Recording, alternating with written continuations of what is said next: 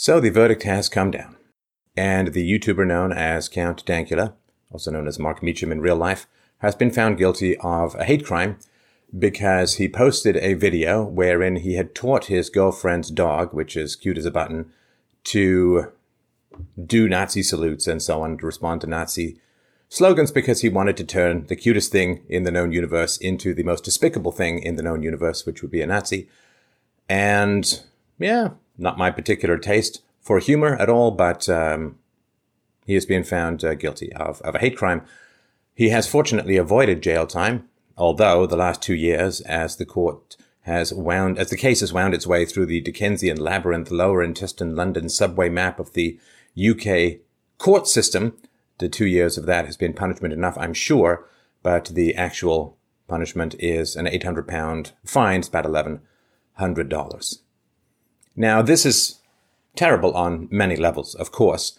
The uh, UK is a precedent based system, right? They don't have the same um, foundational rights as America. So it's a precedent based legal system, which means once you get one precedent past the goalie, then um, everything is uh, open season from there on in. So that is a huge issue. The UK is significantly ramping up its a deployment of the armed might of the states to counter crap posting on the internet. Uh, agents from over 29 forces arrested over 3,300 Britons just last year for internet trolling and so on.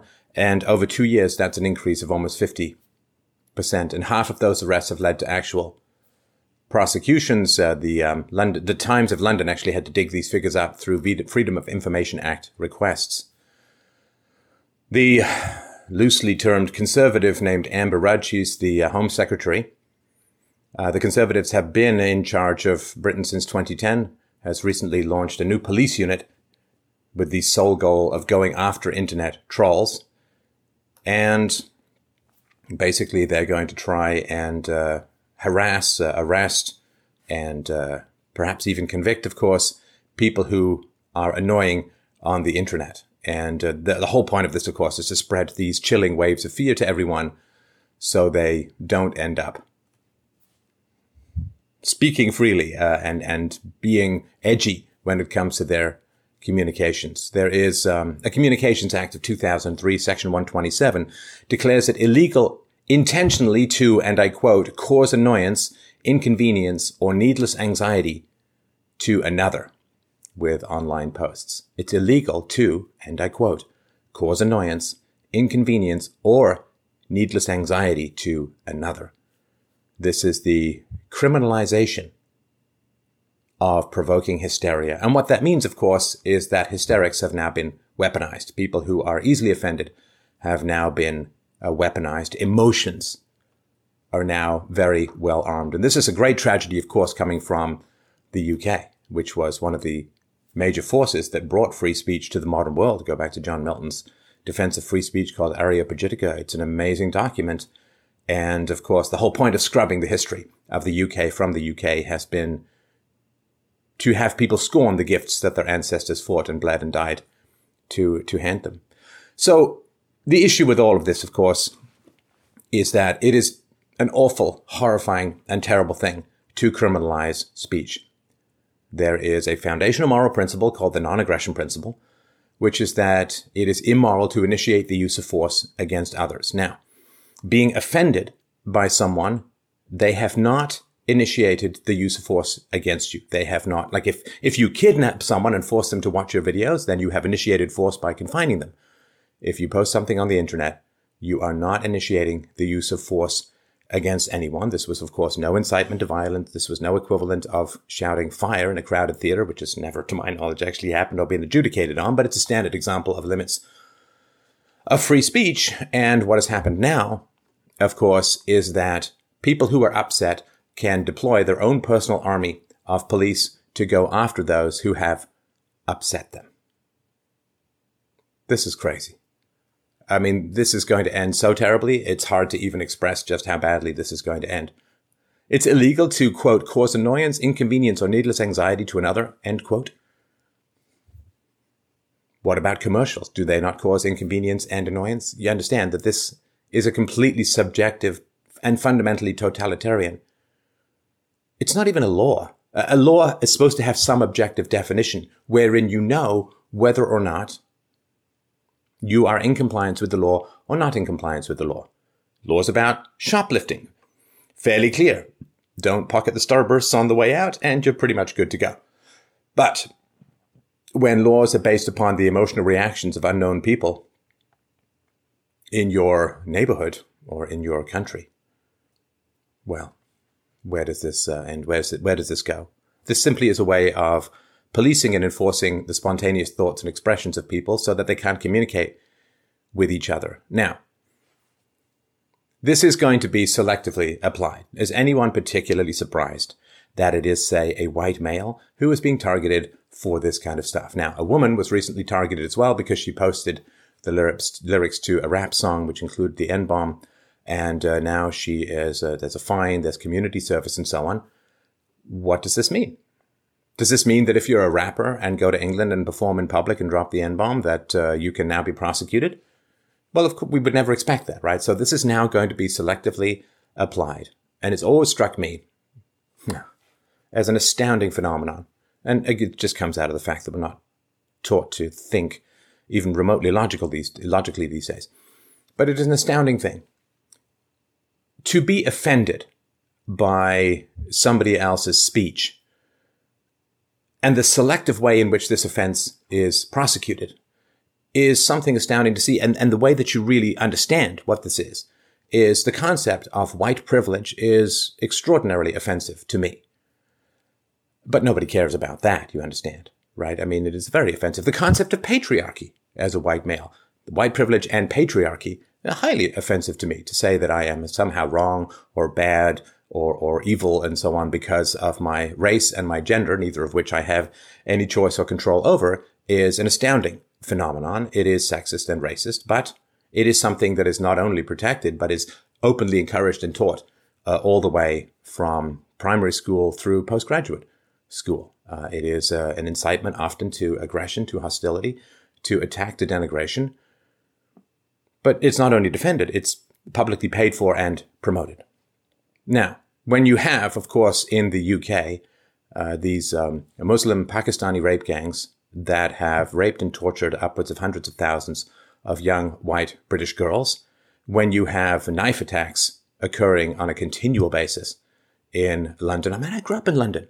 I remember, I distinctly remember, as a six year old, a seven year old, an eight year old wandering around town, getting off and on buses, going uh, swimming, going to parks, never had a moment's thought about danger or personal security or worry or fear or any of those things. The only thing I remember as a kid was fear that the IRA would put bombs in shopping bags, in bus shelters, and so on, and being told to be aware of all of that. But of course, going after a speech. Look, if you are a policeman, you, you don't really want to do a whole lot of dangerous work, right? So is it easier to go break down the door of somebody who's typed something, quote, offensive on the internet?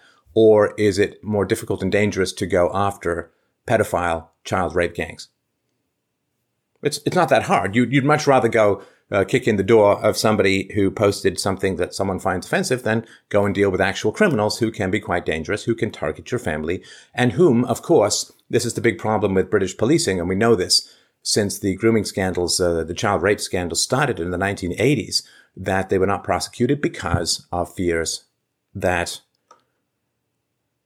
the perpetrators were uh, non-white and therefore concerns of racism. And what that means, of course, is that police would much rather, it's always safer to go after a white person than a non-white person. So this is all going to be selectively applied. And this is the thing, I don't know, it's, it's sort of like an intelligence test or an IQ test or something like that, because the reality is when you give the government the power to do something, the question is always what you have to ask yourself. I mean, there's tons of stuff that I find offensive, that you find offensive, and so on. First of all, you could avoid it. Uh, second of all, maybe the people who are offending you have a point. You know, you know what was really offensive when it first came out? Abolitionism. Uh, the, the idea that slavery was immoral. Massively offensive to people. You know what else was offensive? Equal rights for women. A lot of people were highly offended by that. And um, uh, a lot of people were highly offended by the end of Jim Crow and segregation and more equal rights for blacks and other groups within the West. All of these things were offensive. So the idea that if, if you don't have offense, you don't have progress. This is so foundational to understand. A new idea is, in general, startling to people, and they will often recoil. And the way, of course, you keep new ideas or rational ideas or pro- genuinely progressive ideas away from people is you you mind their personalities with hyper emotional reactions to anything approaching the truth, and that way you can keep new ideas, uh, rational ideas, from battling the irrational demons planted in the minds of children and young people, often by state education. But smart people say, well, okay, well, it's mm. tempting. I understand it's the ring of power. It's tempting to wish the use, to use the state to suppress speech. It's tempting because we all have speech that we consider so egregious that we'd like it to not be around. I mean, of course, it's natural. But it's an intelligence test because you understand, if you have any kind of brains, that if you give the state this power, the fundamental test is, would you be willing to give this power to your worst enemy? Would you be willing to give this power to your worst enemy? Well, some, yes. When it comes to prosecuting a murderer, right? Or a suspected murderer.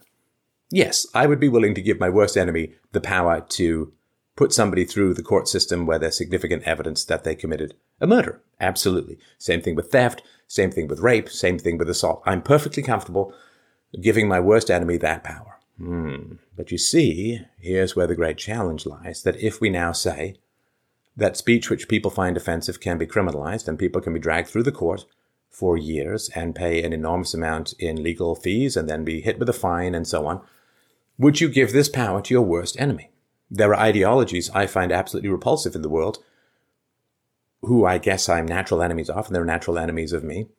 And I want to fight out the battle of ideas in the public arena, using the wit, the eloquence, the sophistry, even sometimes, always based on rationality, that is at my command. That's what I want. I want to engage in the public sphere and sometimes the private sphere with the people I disagree with so that the better ideas can win the day. But if you are going to surrender free speech, please understand that sooner or later, and almost always sooner rather than later, the group you find the most egregious is going to gain control of that state power and use it against you. That is foundational to what it means to give up free speech. It is not your friends who are going to be in charge of free speech investigations, of free speech arrests, of, of violations of free of, of uh, hate laws, or hate speech laws. It is not your friends. It is not you. It is not people you agree with. It is not your buddies. It is not your companions. It is not your ideological mates who are going to be in charge of that. It is almost invariably and inevitably, and sometimes quite quickly going to be those you consider the worst of the worst who are going to have this power over you. And that is why, other than the general principle that speech does not violate the non aggression principle, speech is not the initiation of force. Well, that's the intelligence test. And of course, you know, bad people will come along and say, hey, give me this power, and it will only ever be used to take care of people who are really bad, who are just plain wrong, who are nasty, and they will, of course, select the least popular people in order to get your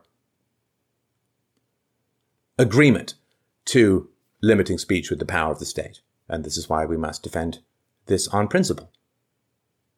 This is not a joke I would have made in a million years. This is not a joke I think is funny, but this is the principle. This is the principle. They come for the people you like the least, then they come for the people you like the most, then they come for you. It's inevitable. Now, in case you want to know just how far England, the UK, well, Europe as a whole, has drifted from the concept of free speech. I'm going to tell you a story, but first let me just give you one other principle I wanted to remind you of. Free speech arises from humility. The humility of saying, I do not know the best way that society should be organized. I do not know the truth. I do not have a monopoly on the truth. And we must open the gates to everyone to participate in the public sphere so that the very worst ideas, the very uh, the most irrational, anti-rational, horrible, horrifying ideas can be given their day in the central square, can be shone with the light of public interaction so that they can be exposed and routed as the terrible, bad, wrong ideas that they are. We want to invite people into the public sphere that we find the most egregious so that the anti-rationality of their arguments can be displayed. I mean, the, the flat earth is to me a completely ridiculous notion. And, you know, one of my most popular videos was me listening to a guy explain to me why the earth is flat and going through the arguments. And of course, of course, now I was not expecting to have my mind changed and it certainly wasn't.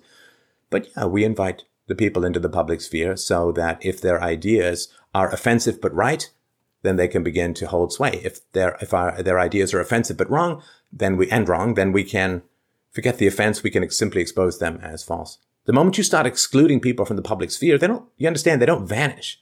They don't disappear.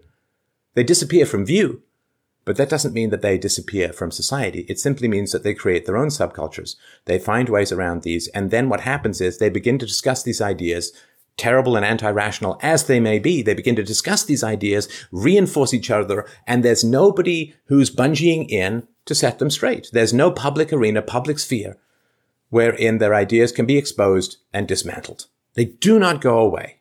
They do not vanish. They simply go underground and spread that way out of sight of public view. It is an extraordinarily dangerous position to take. So, just how far has the UK, has Great Britain drifted? 1941. England and its allies are in a desperate struggle against National Socialism, against Hitler's National Socialists. Now, Finland was fairly favorable to the Nazis, and there was a German vice consul who reported a terrible, terrible act, 1941, before the tide had even turned in the um, in the Second World War. There was a Finnish man named Tor Borg, and he was called in for questioning. And they demanded to know of this Finnish fellow Tor Borg, was it true that his dog had, upon hearing the word Hitler, made a mockery of Adolf Hitler by performing a Nazi salute? In Nazi friendly Finland, 1941, this guy's dragged in for questioning. After a few weeks review and consideration, not two years, you understand, after a few weeks review and consideration, the case collapsed because there were no uh, witnesses. So, a paper was found in the German Foreign Office which said, regarding this affair, and I quote, Considering that the circumstances could not be solved completely, it is not necessary to press charges. It is not necessary to press charges, said the Nazi friendly Finnish government. So England, Great Britain, the Commonwealth, spent untold amounts of blood and treasure. It's hard sometimes to see what they won in the long run.